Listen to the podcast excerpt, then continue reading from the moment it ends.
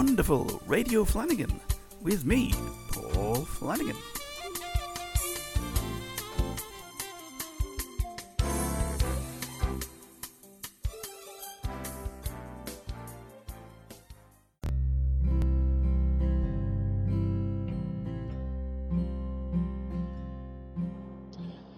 So here we are in the car, and um, I was thinking about Christmas.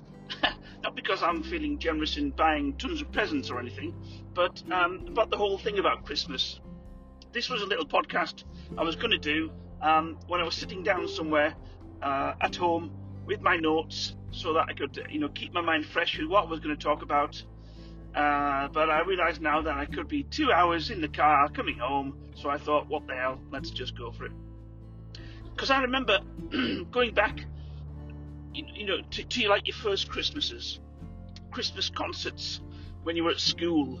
Because when we were in um, infant and junior school, you know, going from the ages of like six up to eleven or whatever, um, and and of course it was I was in a good little Catholic school as well, so it was all about um, Christmas carols and Christmas concerts and uh, away in a manger, away in a manger, and uh, and dressing up as you know three wise men or uh, or not very wise children and uh, little babies and things like that, and you know in mangers and, and all that sort of malarkey.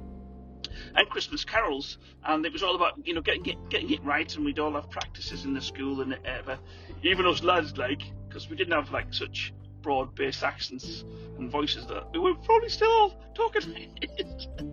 I've no idea, but um, but yeah, and so we'd have like a Christmas. Oops, have I just stole the car? No, I haven't. No, I thought I'd stole the car there for a minute. Um, uh, yes, so um, yeah, Christmas carols, and, uh, yeah, I think it was all it was it was all good fun as well. It was all it was all quite enjoyable, and and I think the um, one of the good things about Christmas at school was finishing early. Hey, it wasn't until I had those kind of jobs that where I could sneak out later in life that I realised finishing early was actually a good thing. So yeah, so schools and Christmas carols, and um, uh, because um, uh, I was in a, a, Catholic school, and the um, the Catholic Church played a uh, you know a fair um, a, a, fair portion of community activities around the church. You know, you'd have uh, the different organisations, the Catholic Women's League, and, and that kind of thing. Uh, but the the actual uh, Christmas masses as well was was a big thing. Um, they used to have midnight mass, and they used to actually have midnight mass at midnight because I don't know, call me old-fashioned, but that's what it's called. And so we'd have midnight mass at midnight, and and it was a big hullabaloo thing. It was that there was two masses that, as an altar server, which I was an altar server, uh, that you wanted to serve as, uh, you know, to uh, you didn't get a merit badge, but it was like a, it was like yeah, I've I, i have done it kind of thing.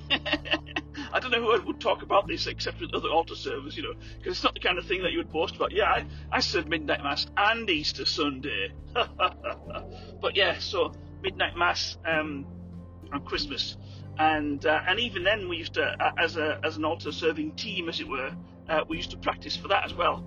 So um, we'd have our head altar server, and um, uh, and I think we do it on a Sunday afternoon or something, you know, a few days before Christmas, and uh, we'd be practicing you know where to stand and what to do, and uh, you know not to get uh, you know uh, all uh, tied up in the occasion, you know of it being Christmas, or, or even as we were a little boys, really not to be afraid of all these uh, people that were in the church because uh, Christmas midnight mass used to get packed out. I mean, and and I think one of the reasons why it used to get packed out was because it was the it was also the lazy Catholics' way of not going to mass the next day like like you know the Saturday night mass, you know the Saturday evening mass on a weekend. Um, we didn't in, in my church we didn't have the Saturday evening mass, but it was in a nearby in another parish, uh, which was walking distance. Well, anything was walking distance when you were a little lad, wasn't it? So it was walking distance to this other church. So sometimes we used to sneak over and I, honestly, it was like, it was like you, it was almost like you were cheating your own parish out of uh, out of congregation, you know. and you go and you, and you go to the Saturday night mass in this basically tiny, tiny little church where you know, if you were an outsider, a bit like American Werewolf in London, you know, when uh, you walk into the church and everybody turns around and looks, you know, and don't stray off the path. Otherwise, the Protestants will get you.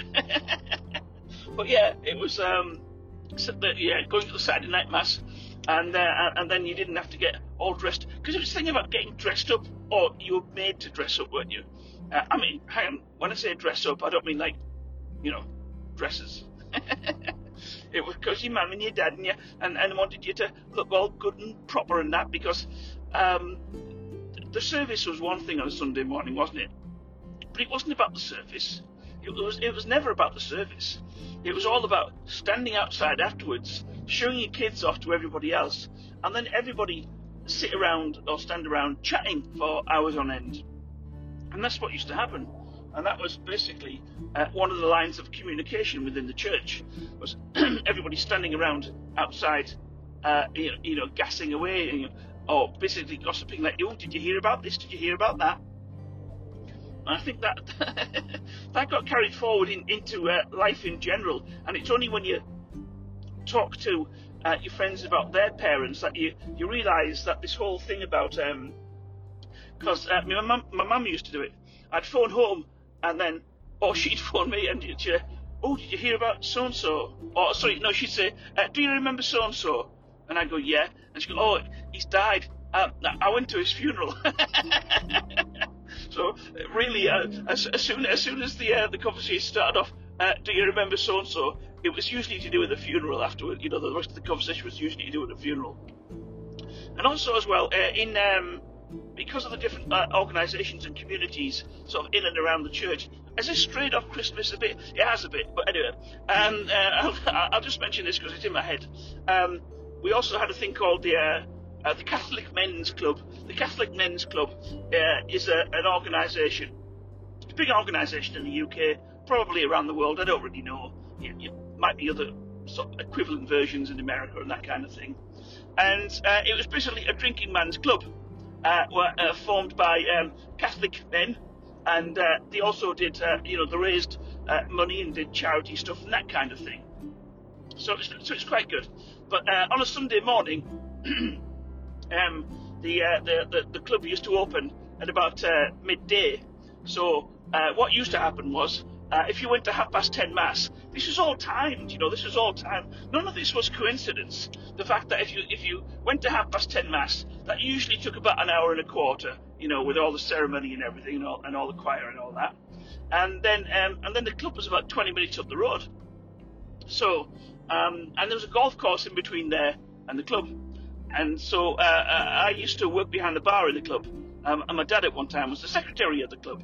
So we uh, we used to go to half past ten mass. I, I was maybe serving the mass, and then um, he was at the mass, and then we would leave there. We would walk along the edge of the golf course for about five or ten minutes, uh, watch the golfers. That was always funny. Um, we'd watch the golfers for a bit, and then we'd walk over the road, and then the club was open, and I'd start work, and he'd have a drink. and then we both go home um, a couple of hours later, Sunday afternoon, to go home for Sunday dinner. I, of course, would be smelling of alcohol from washing glasses from behind the bar, and my dad was just smelling of alcohol. so, um, so yeah, so that's the Catholic community, um, northern style, probably very similar to, to other parts of the UK and around the world. Um, but yeah, so getting back to Christmas, so yeah, so the church, so midnight mass, that's right, yeah, yeah, yeah. So midnight mass. Now, what started to happen with midnight mass was that um, uh, a lot of people and, I, and I say a lot of people, um, uh, because it did happen to uh, the large majority of the con- congregation, shall we call them, um, for want of a better word. Uh, they were had been out drinking Christmas Eve and were basically drunk. And so what was happening was, uh, particularly at the back of the church, you, you know the back of the church where um, there's no benches. Uh, what, what do they call it? The narthex? Is it the narthex? It's called a narthex. Anyway, um, oh, do you know I'm supposed to be doing average speed and I've got no idea what it is. Damn. Well, okay, if I get the ticket in the post, it's your fault. so, yeah, so they're standing in the narthex at the back of the church and uh, steaming. Some of them can't even stand up properly um, because they're so drunk. and uh, and of course midnight mass um, also contained uh, Christmas carols, didn't it? It did. Uh, I'm not. It's not a question. I'm telling you. so it contained um, Christmas carols. So of course you, you had the traditional carols, and then all these drugs. Away in a manger, you know. and uh, it wasn't good. It wasn't good at all. It was actually while you were on the altar, watching this as a little boy. It was actually quite funny. but um, but after a while, uh, what what happened was the it got out of hand a bit, and so they decided to uh, move midnight mass to eight o'clock at night. So, funnily enough, people still called it midnight mass. but it wasn't actually midnight mass at all, was it? It was like eight o'clock at night mass, but you can't really call it that.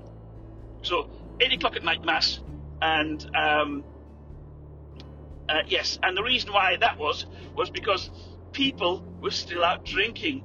So what you really got there in the congregation was your actual, true, non-drinking Catholics. Now, you know, we know there's not many of them about.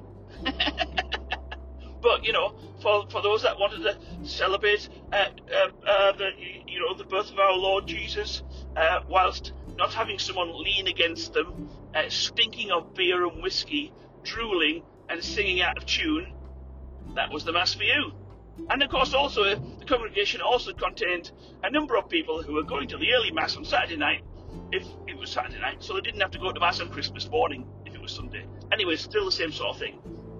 So, uh, yes, so that was the um, that was the mass on uh, uh, how it got moved from midnight mass up until um, up until eight o'clock on Saturday evening. Uh, basically for uh, logistical reasons and alcohol reasons, more more like alcohol reasons. And the whole thing about uh, the Christmas carols as well and the singing, which takes me back to a, a, another interesting one. So uh, I knew in my time, um, I don't I don't live uh, at, home now where, where, I used to live, but uh, I knew in my time uh, when I was there, uh, I went through a few parish priests, as it were, you know. Yeah, they, they come and go uh, lots of them stayed for many years. And uh, there was one guy, and I, I, won't tell you his name, but a lovely, lovely man. Um, I think he's still alive now, actually, because they, they all retire and go to like retirement homes, or, or a lot of them go back to Ireland because we had a lot of Irish priests um, come through. Um, but uh, he was a, a quite a um, traditionalist when it came to the service. Uh, speaking of which, do, do, you remember Latin masses? Do you? Because um, I served the last Latin Mass. I think I said this in a in a, um, a, a podcast a while back, but uh, in our church, and, and that was when I was about ten years old. I didn't understand Latin. I had no idea what it was. It was all Greek to me. Hey, I think I made that joke as well. Anyway, I just made it again. But um, but this parish priest, he was quite a traditionalist, and uh, every year we had a um, uh, a folklore festival, and uh, one year the um, I think it was uh, Mexican singers or Spanish singers, Spanish and Mexican. They wanted to come because obviously you know very Catholic countries. Uh, they wanted to come and um, sing a song in the church, and the only place that they could perform was on the altar uh, in one of the uh, little side tabernacle areas, you know. Uh, and so, so,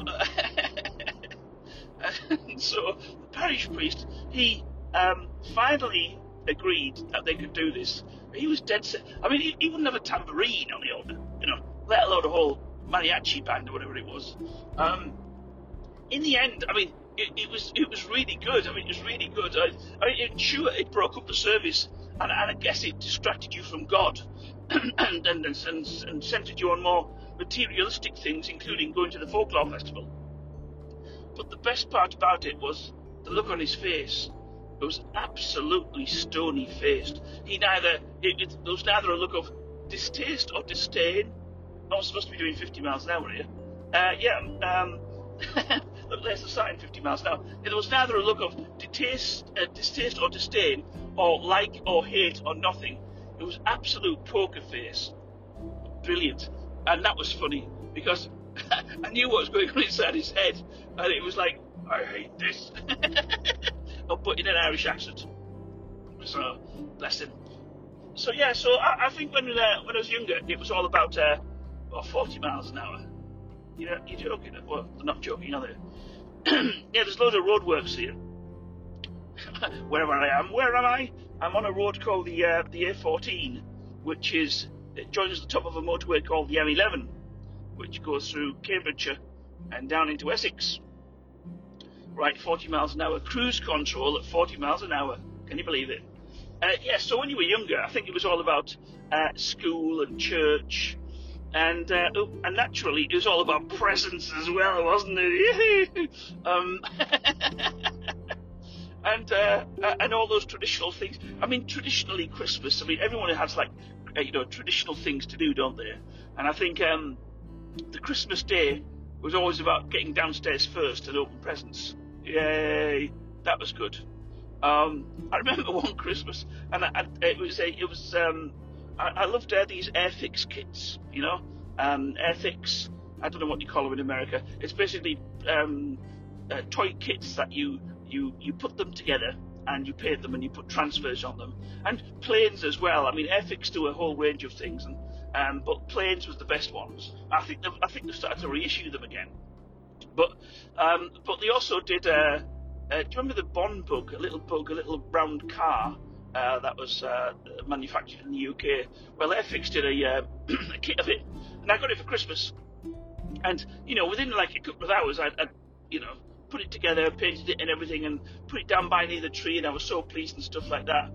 And uh, then my sister stood up, walked backwards, and crushed it with a foot. yeah, I remember that one. it's funny, I can't really remember um, a great deal of the smaller presents. I do remember one that we had, and I don't know who's. Oh, yeah, yeah. No, I got it for Christmas, that's right, yeah.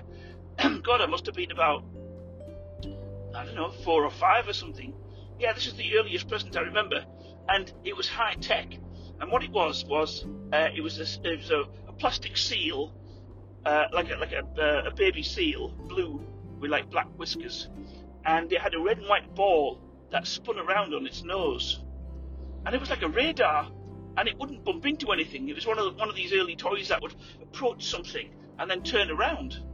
And you know, once in later years when I found out about radar, I figured that's what was going on you know, the, the, the, the plastic seal had a radar in the ball, and it was spinning around, and it would never bump into anything. And now, like in you know later on in life, and even now, the, the technology behind robots that don't bump into things, that was in that little seal. When I was about four or five years old, so we're talking before 1970 here, you know. So whoever made that little seal, uh, they were they were onto a uh, onto a big robotic steel there if they didn't know it and they probably didn't know it. And they probably went out of um, production or everything. But anyway, uh, yeah, so that was the earliest Christmas event I remember. but we had um, the traditions of Christmas, wasn't there? like what you did with the whole day.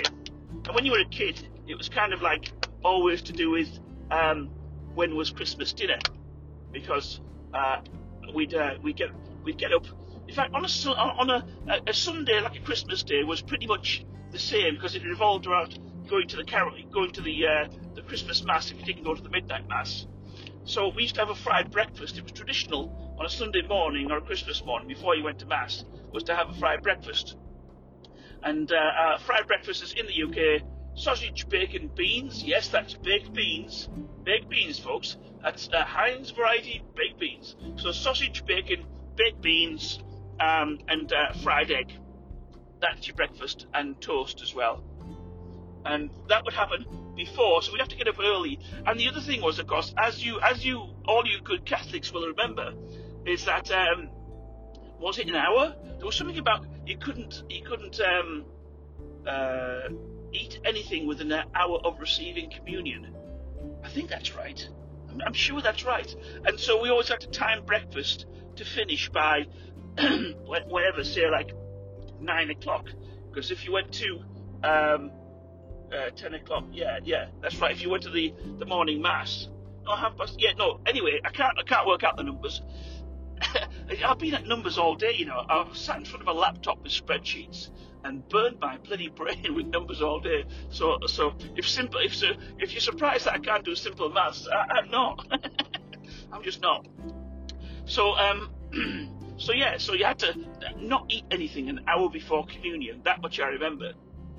So you had to time, and, and that's when I got into. That, that's when I first realised um, about cooking and about um, the time it takes to do things, and particularly when there's like a large family, which we had a large family. Um, you know, and and the type of food, a fried breakfast. Like, how do you balance the? How does everything get done at once? Everybody gets served, everything gets eaten before an hour before communion. That's the thing that I was impressed with with uh, with my parents and with my older brothers who would make them who would make the uh, make the breakfasts. And I took that with me in later life. I stopped going to church, mind you, which is you know that's a thing that happens. Um, but uh, but I still enjoy fried breakfasts. Anyway, one fried breakfast. Oh bloody hell! I'm getting past this lorry here. Jesus. Do you know when you're right up beside a vehicular lorry and um, he starts to speed up and starts to sway over into your lane? Well, that's what happened just then. Um, I'd rather get a ticket for going faster in one of these average. I don't know if in America if you have these things, but over here we've got a thing called uh, average speed cameras. Uh, when I say over here, that's in the UK. We've got these average speed cameras, and it measures your uh, speed between two points. So you affect, uh, he's going to speed up again. I'm going to get in here, and he's going to have to pull out because I'm not having that. Uh, yeah, so it measures your speed between two points. So it's not the instant flash camera.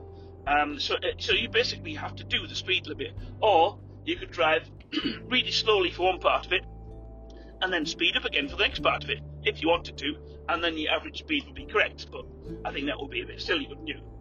Anyway, uh, so yes, so one um, so one fried breakfast back at the ranch, uh, and uh, ketchup, tomato ketchup. See, I was a big fan of uh, brown sauce, uh, Daddies brown sauce, HP uh, brown sauce. That's what I got into. But um, but it was it was tomato ketchup initially, and things like that were were a luxury in our house in the early days because we didn't have a lot of money, and um, you know things you, that you take for granted. Um, you know uh, things that are always in the cupboard, just waiting there to be used. Uh, were always were always a luxury. Uh, brown sauce, coffee. It was like it was like uh, you know post-war Germany or something. anyway, um, so Dad uh, had his suit on, and he was um, uh, just about to sit down, have his fried breakfast, and then go to mass. And he shook the top He shook the bottle of red sauce, but the top wasn't on properly, and it went all over his shirt and tie. And you know, he said words that you don't normally hear in church. I can tell you what they were, but I'd probably have to bleep it all out. So, um, interestingly enough, he sat down and had his breakfast first before he went and got changed. ah, good lad, good lad, me dad. Uh, yes, so that was Sunday morning and um, and Christmas morning, and so you'd, you'd have your fried breakfast, you go to church, and then you come back again, um, and, and, then you uh, do your present opening thing, uh, maybe watch a movie, and then of course, um, if you're really English, which we all weren't, you know, Mum being Irish, me being Irish because of that, but uh, back in the early days, you know, we were in England, so therefore we did that kind of thing you would watch the Queen's speech at three o'clock on uh, Christmas uh, afternoon, live as well. Live. You don't watch the recording of the Queen's speech. That's like watching the recording of a live football match. What for? You know. And so uh, it was all about that.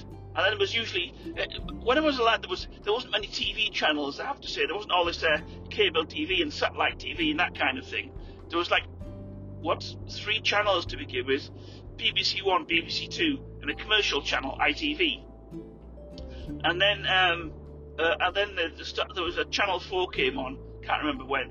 Probably when I was about 12 or something like that. I think so. I can't remember exactly when Channel 4 came on the scene.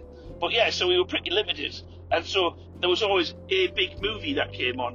Whereas nowadays, of course, you're so spoilt for choice with, you know, your multitude of channels and, and whatever. So Christmas Day was all about that. It was all about uh, doing that Queen's Speech movie, and then tea time as well. You know, because you've got um, oh, national speed limit applies. I know what that means.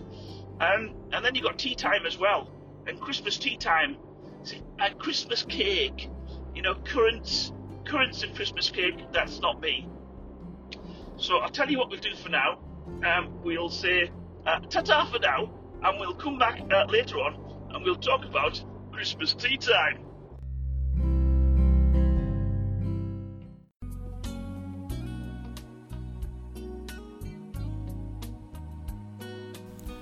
Well, that's the end of another show from wonderful Radio Flanagan and me, Paul Flanagan.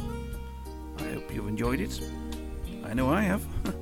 and, um, well, I'll uh, catch you next time on Wonderful Radio Flanagan.